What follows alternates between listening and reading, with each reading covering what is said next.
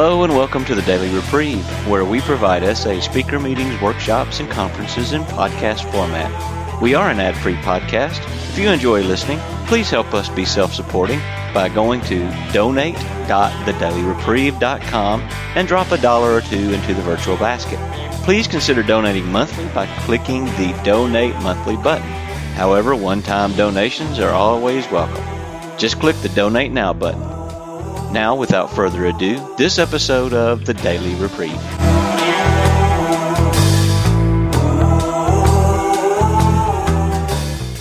I'm really glad to be here uh, with all of you from literally all over the world. What a great, uh, what a great meeting and a great idea, Luke. So thank you for inviting me. Um, yeah, I, I, thought I'd talk a little bit about gratitude and higher power during difficult times because uh, the last few months for me have been pretty difficult with the uh, coronavirus pandemic, and I, I, know it plays differently in, in different areas. Uh, of course, I can only speak to my own experience about it, and I'm, I'm not interested in getting into opinions about it or politics about it, but more uh, how has it affected my recovery and what have I, you know, been trying to do about it, really, I suppose, and uh, how have I been able to uh, stay sober. So, um, maybe um, a little bit of history. Uh, I was addicted to pornography from the moment I first saw it, and uh, I don't know which came first, the pornography or the masturbation, but they all they all came together when I was a teenager, and and, and I was hooked from the beginning. And um, uh, you know, my story is not really that dramatic. It's just a story of a guy who mostly had sex with himself, occasionally with others, uh, was very self-absorbed. You know that that line in the book, uh, our isolating obsession, excuse me, obsession with sex and self, certainly applied to me. I had an isolating obsession with sex and self. Um, uh, I was I was a religion teacher in a Catholic high school, and I was having an affair with another teacher in the school who was married to somebody, uh, you know, obviously not myself. So, you know, I was a mess. I was a mess when I came into uh, Sexaholics Anonymous. Um, I'm also an alcoholic, and uh, I had uh, stopped drinking, but I was still acting out and lusting. And uh, you know, uh, I have a I have an older brother, Terry, and he uh, he got sober before I did and uh, he was telling me about his sobriety and i was pretending to be supportive of him but i was just keeping my own secret you know like i can't tell this guy. Who's telling me he's sober that i'm not you know and finally one day i just couldn't take it anymore. I don't know what happened. I said to him me too. Two words me too. And uh, i've been sober just about ever since then. He took me to a meeting and um, I didn't like the meetings at first. I didn't like uh, I didn't like the fact it's one thing to be an alcoholic. It's another thing to be a sexaholic, or at least it was to me. And uh, I didn't like the idea of being a sexaholic. I didn't like being in the rooms with you people. Like I kept, I'd hear stories, and I think you know that were worse than mine, quote unquote, worse than mine. And I and I I'd think, oh, geez, that guy's a real pervert, you know. And then one day I, I just happened to look in the mirror and think, well, you're at the same meeting he is what does that make you? And uh, you know, uh, that's who I am. I'm a sexaholic, um, and uh, I found that you know there's a lot of things that are important to me staying sober that I learned over the years. You know, um, I suppose you know not in any particular order, but but things that I learned that I now have to relearn in the age of the pandemic uh, I have to have them uh, take on a new priority. One was uh, that when I talked to another sexaholic, I always had to tell the truth about what was going on in my sick head, and that if if I if I told some if I checked in with my sponsor and said, "Oh, I'm I'm doing fine today," that that was 99% chance going to be a lie. Uh, that on one level I might be doing fine, but there's usually almost always something going on with me that can lead me back into that isolating obsession with sex and with self. And that if I didn't talk about those things that were in my head, that if I kept any secrets at all, uh, I probably wasn't going to stay sober. so I guess I guess rigorous honesty was one of the things I, I learned early on. Um, uh, the second uh, thing that that I learned is that in any battle with lust, I was going to lose. Sometimes it might appear initially that I might win for a while. In other words, I'd drive by the bookstore and I wouldn't go in. But then I'd be thinking about it for four days, and then four days later I'd go in. Mm-hmm. You know, and I, I would convince myself that I had some power over lust. I, I didn't. And it's it's that thing, you know, where they say it's cunning, baffling, powerful, but also patient.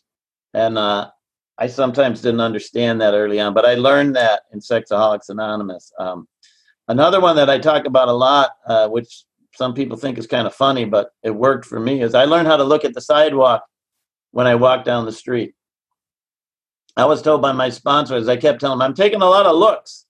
And he said, Well, why don't you stop looking? And I, I being a really smart guy, said, Well, how would I do that? And he said, Well, it's really pretty simple. Look down at the sidewalk. He says, You can look up when you're going to cross the street because I don't want you to get hit by a car. He said, But otherwise, just don't look at people when you walk down the street. And, uh, you know, today I'm, I'm sober and most of the time I'm in good enough shape that I can look at people when I walk down the street. But every once in a while, I still have a day where I really have no business looking at anybody because I'm looking I'm looking for something that I don't need to be looking for. And when that happens, I have that skill today that I was taught how to look at the sidewalk. Um, step two uh, talks about came to believe that a power greater than ourselves could restore us to sanity. Um, for me, that couldn't happen until I really understood step one. And to me, the greatest sentence in all of 12 step literature is the question that starts step one in the AA 12 and 12, and it says, Who cares to admit complete defeat? And then, of course, right after that, it says, Practically no one. And then, to paraphrase, at some point along there, it says, Except the dying. And although I wasn't physically dying, when I came into SA, I was I was spiritually dead.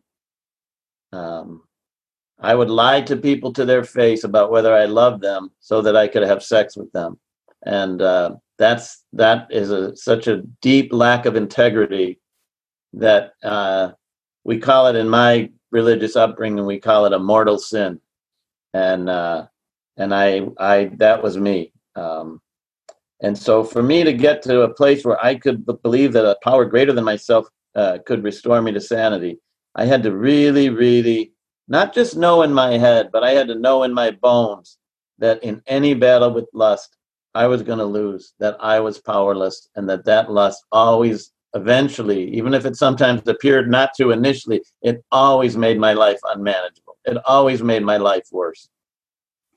And sometimes early on, I would question that and then I'd realize the answer is, well, if it made your life better, what the heck are you doing in a Sexaholics Anonymous meeting? You know, like who would come here if lust was still making their life better? You know, uh, I like to pick on someone when I talk, and Luke on the screen is right next to me. Plus, he made the mistake of inviting me, so I'm going to pick on Luke today. But you know, if Luke was happy, lusting, and acting out, what the heck would he be doing running a Zoom meeting with 52 people on it. I don't think he would be. And um, so every once in a while, when I, you know, have that euphoric recall and remembering only the the good time or the high or whatever you want to call it, uh, you know, I'd have to remind myself, if you were so happy, what are you doing here? Because uh, there's not, honestly, there's, you know, there's, I don't know how many people live in the world. I think it's a few billion and you know we think we got a big meeting here with 52 people but you know there's there's a lot of people who who apparently don't want or don't need sexaholics anonymous i'm just not one of them so anyway um, i needed to be restored to sanity because for me insanity was thinking that this time if i acted out it would be different than last time this time it wouldn't make me feel ashamed of myself this time it wouldn't make me feel miserable um, you know, I've told the story. I, I, acted out one time, and I was driving away from this. Uh, I don't know what you call it. Let's just call it place of pornography. and I was driving away, and I was giving myself all this positive self-talk. You know, it's okay. You're human. Everybody makes mistakes, and trying to make myself feel good. And the next thing I knew, without my even knowing it, I had pulled over to the side of the road and I was slamming my fist into the steering wheel of my car, screaming, Not again, not again. Uh, so I needed to be restored to sanity and um, connection with what, what Roy calls in the book the real connection. That's what I needed. I needed to connect with other sexaholics who were staying sober, not just with other sexaholics, because I found early on that some of the times in the meetings, people just kind of wanted to share war stories, you know. Oh, this horrible thing Luke did, and this horrible thing I did, and this, and that's fine. You know, we we do need to share our stories, but there comes a point where I needed someone to help me to not do it anymore, not just to feel bad for me that I did do it. I, I needed someone to to challenge me, and, and thankfully I got a sponsor who did, you know.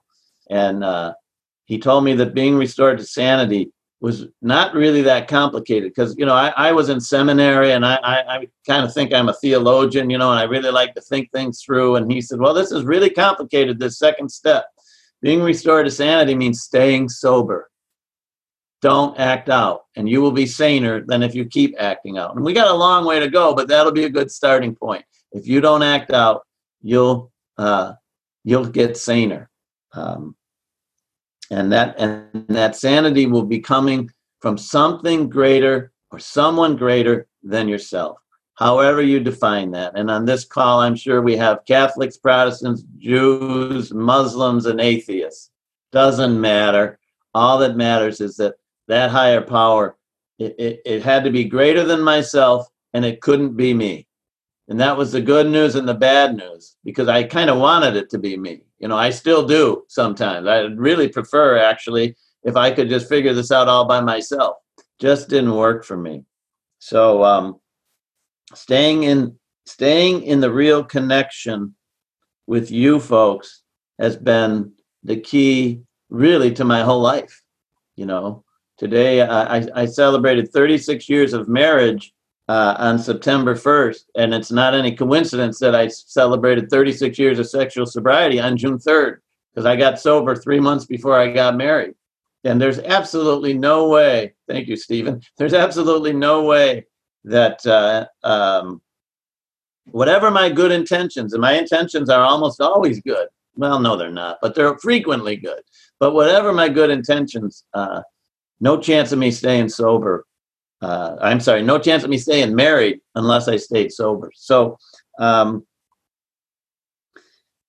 so I want to kind of travel forward a little bit to uh, early March. I was on an annual retreat I go on with some friends of mine up at the Catholic Seminary here in Chicago, and um, we were going in for mass on the last day of our retreat.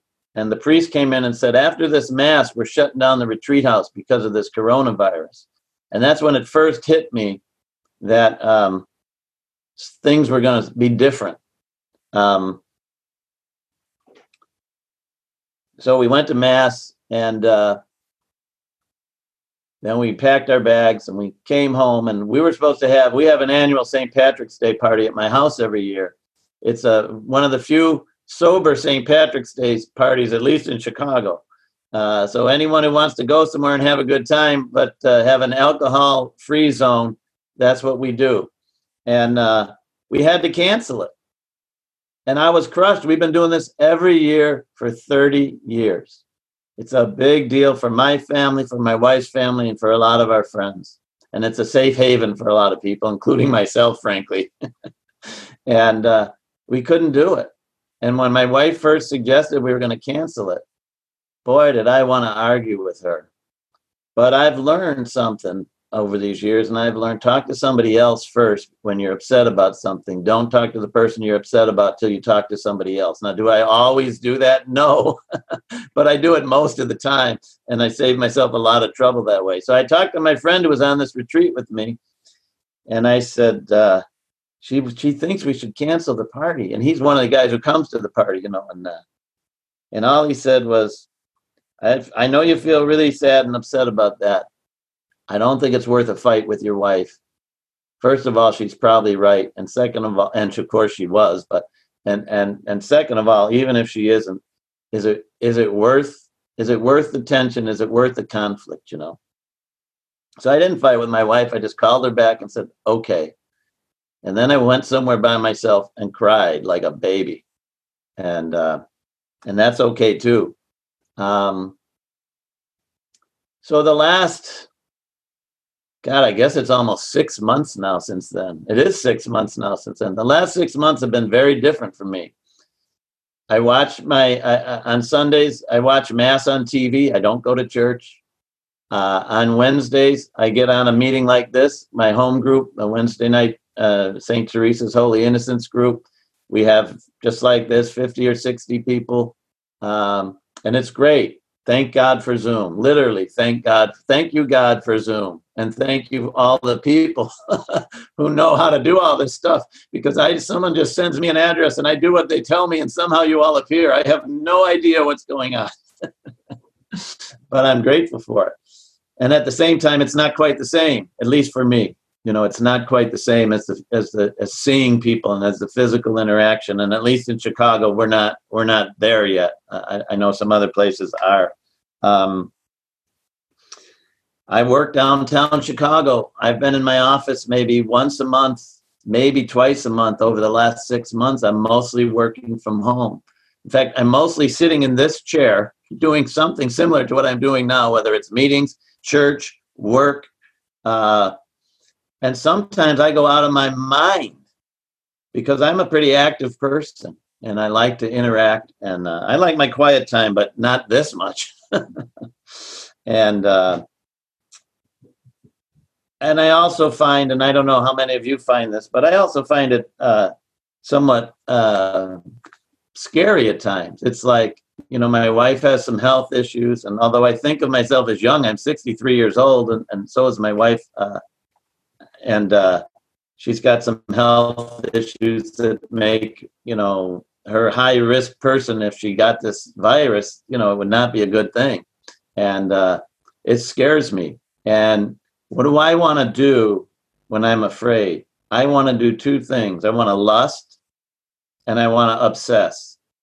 I want to lust because i want some relief and I want to obsess because I want to pretend I'm in control. And can I figure out? Can I figure out when we're going to f- get rid of the corona? Can I figure out the election that's coming up? Can I figure out my son who uh, in Chicago the public schools have gone back only virtual, only online, but the parochial schools, the Catholic schools, have gone back in person. And my son teaches in a parochial school, so he's in front of you know 150, 200 kids every day and he basically can't come home to see his mother or me because I mean we you know we see each other like in the backyard you know keep 10 feet away and all that stuff but he can't even come in our house.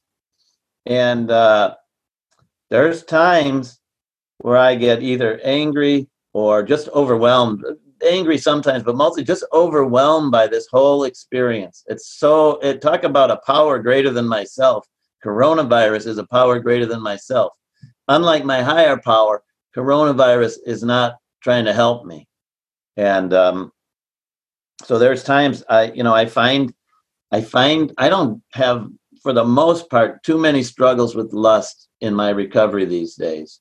Um, but certainly the instances of temptation to go to euphoric recall or some old memory or a, a fantasy or you know to keep that eye following the person who's walking down the street um, the temptations are higher for me. And it's simply a matter of um, I'm depressed, I'm overwhelmed, I don't know what to do. And my first reaction when I when I'm that way is to, is to want to lust. Um, so what I do about it is what I've been doing about it for the last 36 years. I'm just having to do it more. Get on the phone, call somebody, tell them the truth, make sure in my meeting that I, I share honestly. Um, you know, as Roy says in the book somewhere, uh, it's not anguish dumping and it's not even catharsis, it's surrender. I say what I need to say with the specific intention that by saying it, I am not going to do it. And that's the amazing thing about Sexaholics Anonymous is that actually works.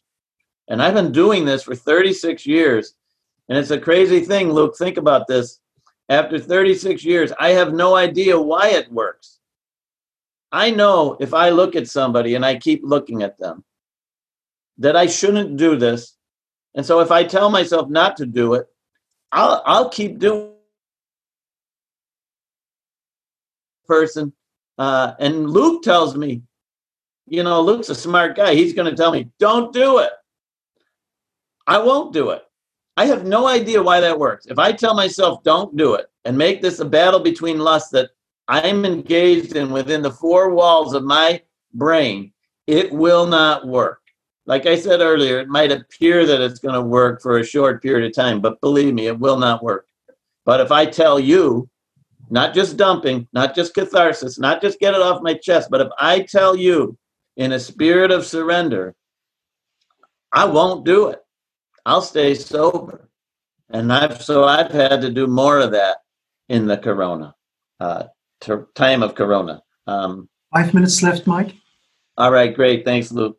Um, the other part of it, our isolating obsession with sex and self, even when I'm not lusting, in the time of corona, I find my temptation to obsess, this isolating obsession with self, has gone up. And again, nervous, anxious, scared, uh, overwhelmed. And what do I want to do? I want to retreat into myself. Um, and so I, like I said, I can obsess about the coronavirus itself. I can obsess about my son. Uh, you know, I I can uh, it, just simple things like you know, when am I going to be able to go to a movie or to a symphony or to a play?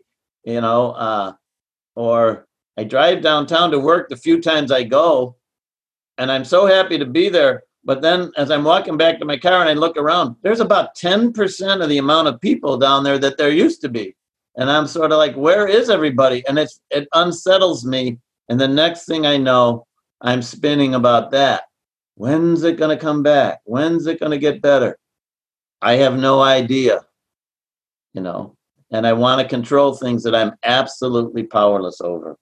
And so um, I walk a lot, and when I walk, I pray, and I pray a specific prayer uh, from my religious tradition and uh, I had an injury uh, recently, and I've been I've had to cut back on my walking. And sure enough, as my walking was cut back, my prayer life was cut back. And so I literally had to call my physical therapist and say, "Would it be okay if I at least walked three quarters of a mile?" I didn't tell him the second part, but that's enough time for me to get my prayer. In. Because I usually walk three miles a day, and he's like, "You can't do that till this injury heals." But now I can walk six blocks a day, and I can get back to my routine because this coronavirus has thrown my routine off. I love my wife, but I don't want to be in the same building with her 24 hours a day seven days a week and she's not she's not here but i'm sure she would tell you the same thing in, in much more stringent terms you know so i find little arguments have increased and you know um, sometimes I'm just a crabby old man. I hate to admit it. I hate to admit the crabby part, and I really hate to admit the old part, but it is what it is. And uh, so I need to make more calls. I, I just, you know, and some days I make them for myself, and some days I just say, you know what, I got nothing to do. And I, I one day I just called ten members up from all over the world, and just called them and said, "Hi, how you doing? I need to talk to you. What about? I don't know. I just, I just need to talk to somebody." uh, to get me out of that isolating obsession with sex and self. And then in, in doing that, to make sure that when I am being a crabby old man, that I'm that I'm working step 10, that I'm trying to stay current, that I'm not getting uh, that I'm not building up a whole new fourth through nine step because I'm such a jerk that I just say to my wife, yeah, I, I was being a crabby old man. I'm sorry. And then try to get back into the spirit of um, of a deeper faith. You know, I called my spiritual director. He's a priest I've known for God, how long have I known him? I don't know, thirty some years. And uh, you know, he reminded me that this thing is bigger than us. We don't understand it, and it's very upsetting. But at the same time, there is a power greater than ourselves working in this in a way that we can't begin to understand. And so, you know, his message to me was just keep doing what you do and, you know, just work harder at it because you're going to need to for a while. And and when you don't feel faith, just pray for faith and faith will come. So, um, that's all I got. Thanks. Farzad, Lost Addict. Hi, Farzad. Go ahead.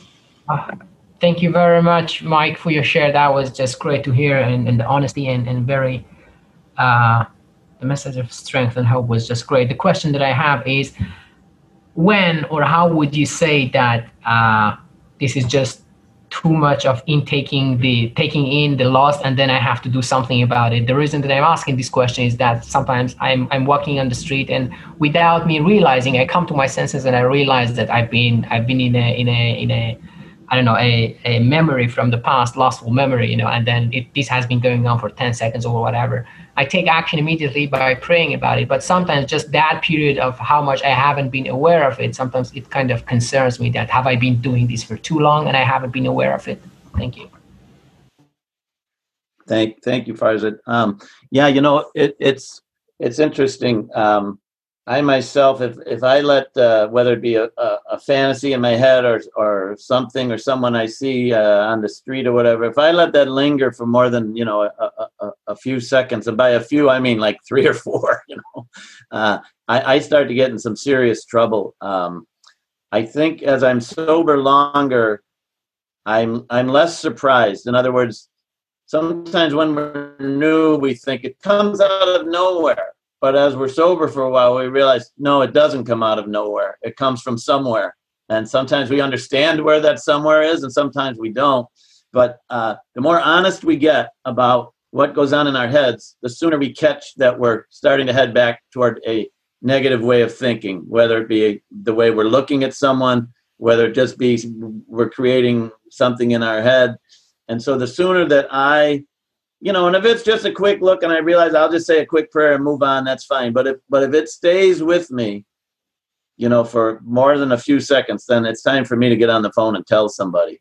Because I find that, as I said earlier, the the surest remedy for me getting lost in myself uh, in that isolating obsession with sex and self is is to talk to somebody else. So uh, it's good that you're aware of it. I think Farzad, and uh, I think as you, as you stay sober, that 10 seconds will get down to, you know, two or three because you'll be more aware of when you're kind of heading off the beam, the more sober that, that, you know, that you get. So. Thank you very much. Denise, please go ahead. I see that you have your hand raised. Hi.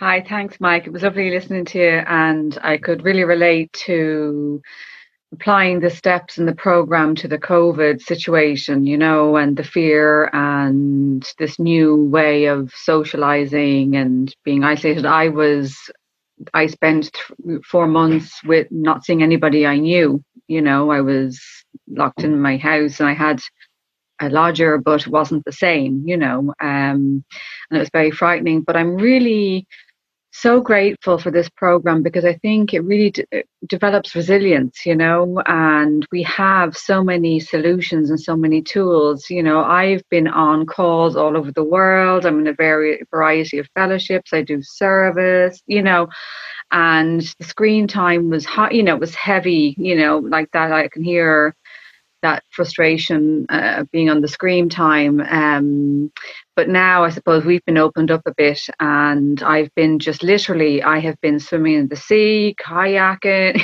you know, just seconds. outside with God. You know, I just need to be out with God in nature and not thinking about what could happen, what's happening. I can't watch the news. I can't participate in anything beyond my my psychological bubble, you know. Uh, and I have to say, I'm going through a really good patch, which is really weird to say. I have more money than I've ever had. I've got a new job. Um, my mood is good, you know. So this program, um, it is miraculous. It doesn't solve the world problems, but it helps me and solves me as my own problem. Thank you. Thanks, Denise. And I'm glad you mentioned the outdoors because uh, I, I, did mention briefly about my walking, but I also get down. You know, we Chicago is on Lake Michigan, and many, many times this summer. I've literally just gone and jumped in the lake because I just needed to be out. So it does help. Yeah. Thank you. Stephen, go ahead, please. Uh, yeah, thank you, Luke. Uh, thanks, Mike. I really enjoyed your share big time. Uh, uh, thank you, uh, thank you for the lack of opinions in it. Uh, I, I'm really allergic to, to to people teaching me and people giving their opinions, and I just love it when people just share their experience and what works for them. I was really touched by your share, and I, a lot of identification. Um, as a lustaholic, I wasn't big time either. I, I really identify with that, but um, not big time, but long, long, long term, very long term. It's taken me. I I have been. My first SA meeting was over 25 years ago, and it's taken me this long to get just nine months sober, and I'm scared shitless of losing it.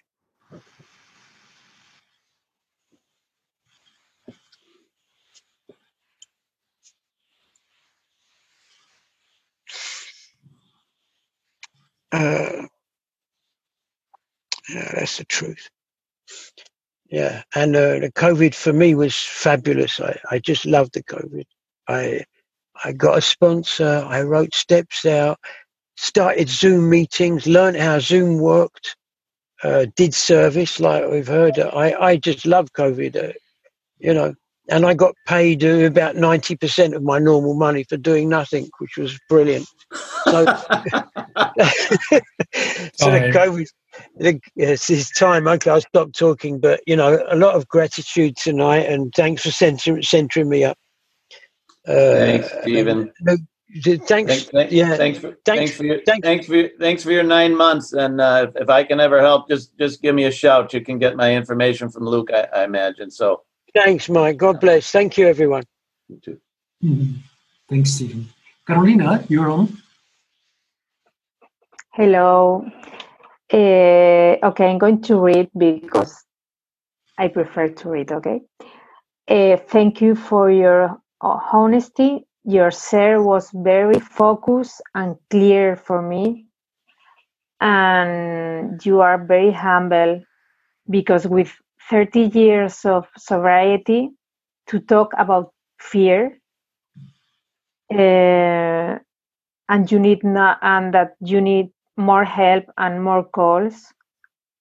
So this shows me that recovery give, gives me the opportunity to be was I was supposed to be a human being. So thank you for being a, human being. thank you. That's very very kind. And uh, yeah, you know, some people will say to me, "Geez, you still have fear after you're sober all these years," and it's like my job is not my job is not to look good. In fact, I always tell my sponsees, uh, my job is to look bad. My job is to tell you what's really going on. And a lot of times, there's a lot of good in there for sure.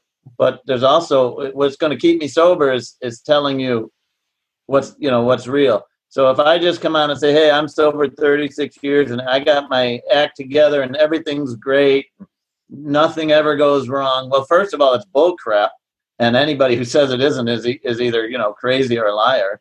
And and second of all, it isn't going to help me stay sober. I'm still a sexaholic. I'm one one one bad decision away from throwing 36 years away. Now I don't think it's going to happen because of you people and, and the work that we all do together. But uh, yeah, no, it's it's all it's all about uh, rigorous honesty, not about looking good. And and I can forget that, believe me, but I, I try very hard not to. And, and the and the COVID crisis has, has helped me in that regard because whatever overconfidence I had is, is is difficult to maintain in this in this period, at least for me. So anyway, thank you. Mm-hmm. Thanks, Carolina. Thanks, Mike. Saul B. Thank you. Uh, thank you, Mike, for your share.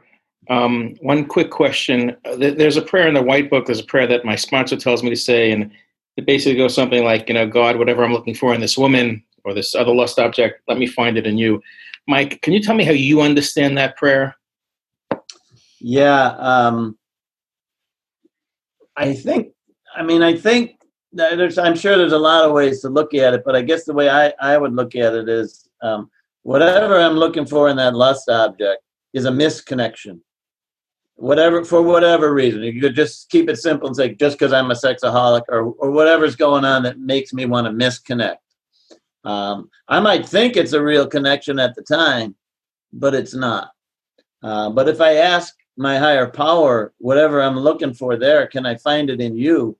Well, what I'm going to find in my higher power is, again, quoting Roy, the real connection. Um, because God is for the sexaholic. Uh, and that I think is also a quote from the White Book, if I'm not mistaken. Um, you know, God is for the sexaholic. Sometimes the sexaholic is not for the sexaholic. You know, when I'm when I'm starting to head in the wrong direction, what what the sexaholic wants is lust, but lust isn't any good for me. It's just a big lie. Um, but God's always for me. So if I can if I can whatever I'm looking for in that isolating obsession with sex and self, whatever it is that I'm looking for, it's going to be a misconnection. However, briefly it, it pleases me in the long run, and I'm I, I mean I can only speak for myself, but in the long run, it will make me hate myself. That's my experience. So um I think for me that's what the prayer means is if I can if I can whatever I'm looking for, it's a misconnection. But if I can look for it in God, it becomes the real connection. Thank you very much. Fero? Hi, Mike. This is Fero from Slovakia. I remember your talk from Nashville. It was amazing. And uh, also this talk, and I would like to ask you, you told that you married when you were three months sober. So how did you approach like finding a wife? Because like, uh, I know that I'm afraid that like if I want to start dating that I will be lasting in the process. But like one other old timer advised me that somebody else should choose like a wife for me, and this is something I really do not like this idea at all, and I'm afraid of that as well. So, so how did you approach that? Yeah. Okay. Well, my situation. Uh, uh, I'm married to Kathy, and and I I met Kathy when I was 20 years old, and uh, I married her when I was 27 years old. So, although I married her when I was three months uh, sexually sober, that is true. Uh, by then, I was also sober from uh, alcohol almost four years, and I was well into uh, recovery. So, the decision to marry her was the best one I ever made. I don't know if it's the best one she ever made, but it's definitely the best one I ever made. And, uh, you know, and it was made with the aid of, of, of of sponsorship and program. Um, so I, I, don't necessarily, I don't want to say that I recommend, you know, getting married three months sober. I actually don't. It worked out okay for me. Uh, but um, I think in terms of, you know, how do, how do you find someone that you might be compatible with and spend the rest of your life with? I, I know it's gonna. I know you, people really want an answer to this question, and my answer always disappoints them. It's stay sober. Um, they're like, yeah, we know that, but give me something else. And there's not much else. Stay sober. Uh, and when you're sober long enough, and you know, people say, well, when's that? Is it six months? When can I date? Six months, a year? You know, they, they even have this this this argument in Alcoholics Anonymous, and they're just they're just alcohol drunks. But you know, the thing that's broken in us is our ability to relate to another human being. We treat them as objects yet they're human beings. And yet we want to know like you know we're sober three days and we want to know when can we date when can we get married? It's like honestly some of us can never get married. Some of us are so broken that we're never going to be able to make that connection. But most of us probably can at some point. When? There is no there is no time frame. I mean it certainly probably shouldn't be you know quickly but um you know when maybe when i've maybe when i've stayed sober long enough to, to work the 12 steps and i'm in i'm in somewhat then of a you know uh, uh, a mentally spiritually healthy human being maybe when my sponsor sees something in me that says uh, yeah i think you're ready. And then even when you're ready are you willing to follow your sponsor's direction as to how to so you know uh, we had a guy in chicago uh, was one of the first guys certainly in our group and but I think even in the country who who literally went through an old fashioned courtship process. He he he took his wife out, and the first time I said to him like coffee only, an hour max, just get to know her, and then very slowly over a period of a couple of years, he got to know this woman, and eventually they got married. Um, and so, am I willing to stay sober no matter what? work the steps and then take my sponsor's direction? And it's not really about if i'm in a hurry here's something else i learned that i should have said in my talk. Urgency is the enemy of recovery. There are times in life where i need to be urgent. If my house is burning down that's a true emergency. I need to urgently get out of my house but 90% of what i think of as emergencies are just that i am anxious i'm nervous and I'm uptight and I think something needs to change and it needs to change yesterday.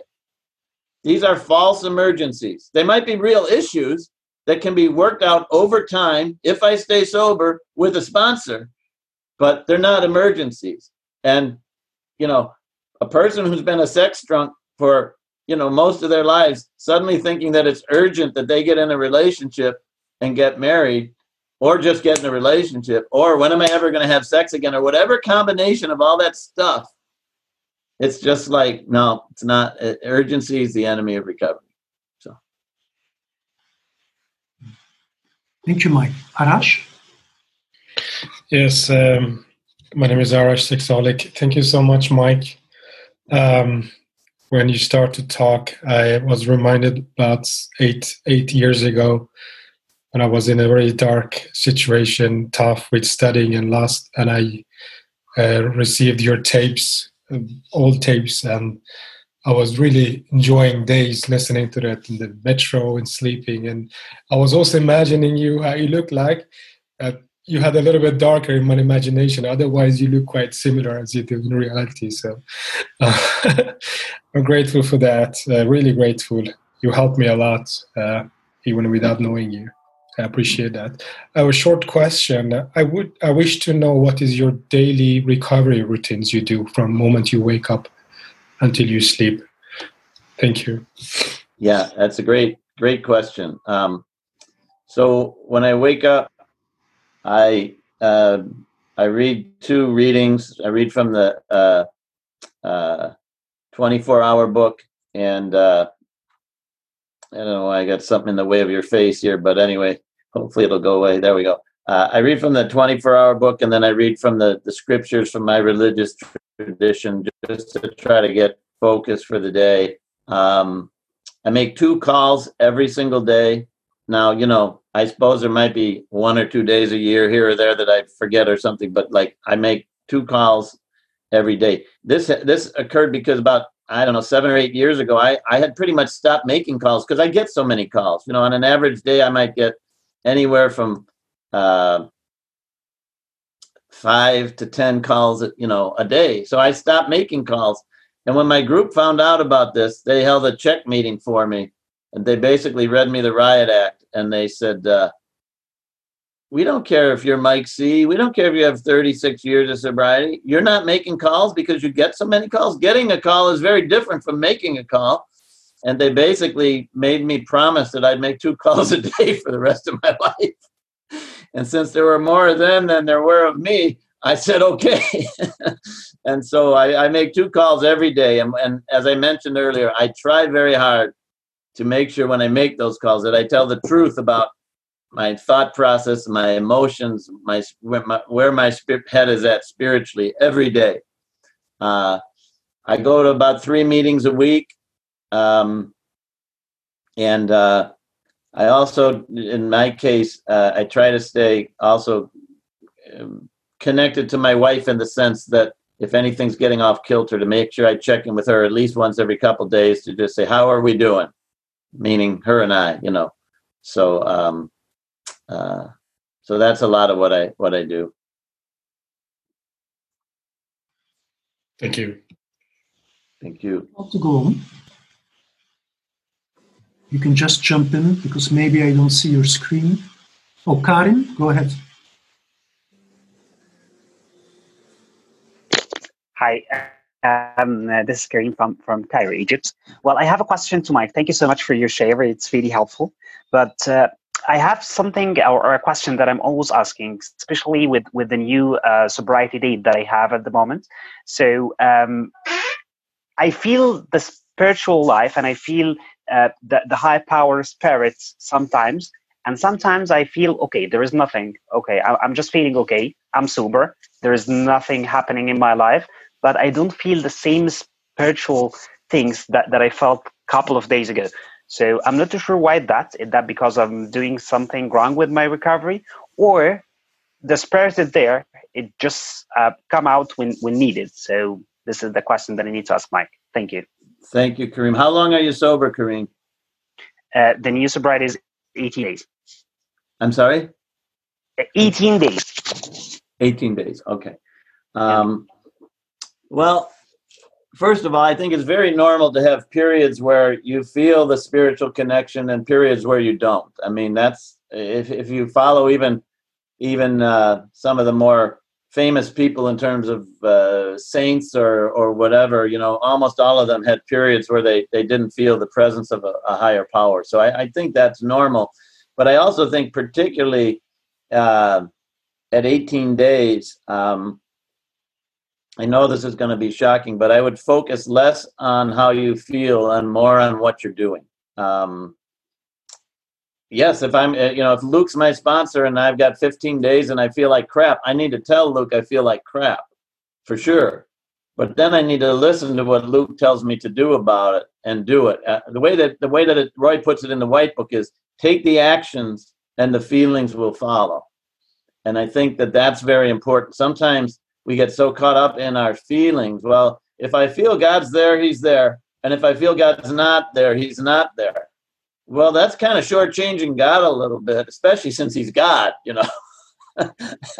I mean, God's there whether I feel Him or not. Um, but I'm more likely to feel His presence if I do what I need to do to stay sober on a daily basis. And and so in, in the example, it's like I tell Luke, I feel like crap today, don't feel the presence of God. And Luke says, Well, why don't you get to a meeting and call two other people and call me back tonight and tell me how the day went? If I do all that, I'm going to be more likely, at least, to feel the presence of a power greater than myself than if I just sit around and wonder where he is.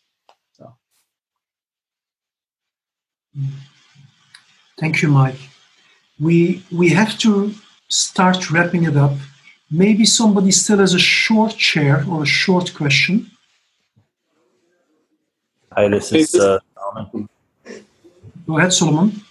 Okay. Um, I just, uh, first of all, I just want to say uh, thank you, Mike, for uh, sharing your, uh, um, for sharing your, um, for qualifying. And uh, second of all, um, I just, uh, I just wanted to share that uh, that I've been uh, going through quite uh, through quite a bit of resentment. Maybe I'll share a little more about it in the parking lot if people ask. Okay, that's it. Thank you. I would like to thank you for listening to this episode of the Daily Reprieve, the best source for experience, strength, and hope for SA members. Please subscribe to this podcast to be alerted of new episodes. Please show your support by donating to the Daily Reprieve by going to donate.thedailyreprieve.com and choosing either monthly donations or a one time donation by clicking Donate Now. Thank you for listening and stay tuned for the next episode of The Daily Reprieve.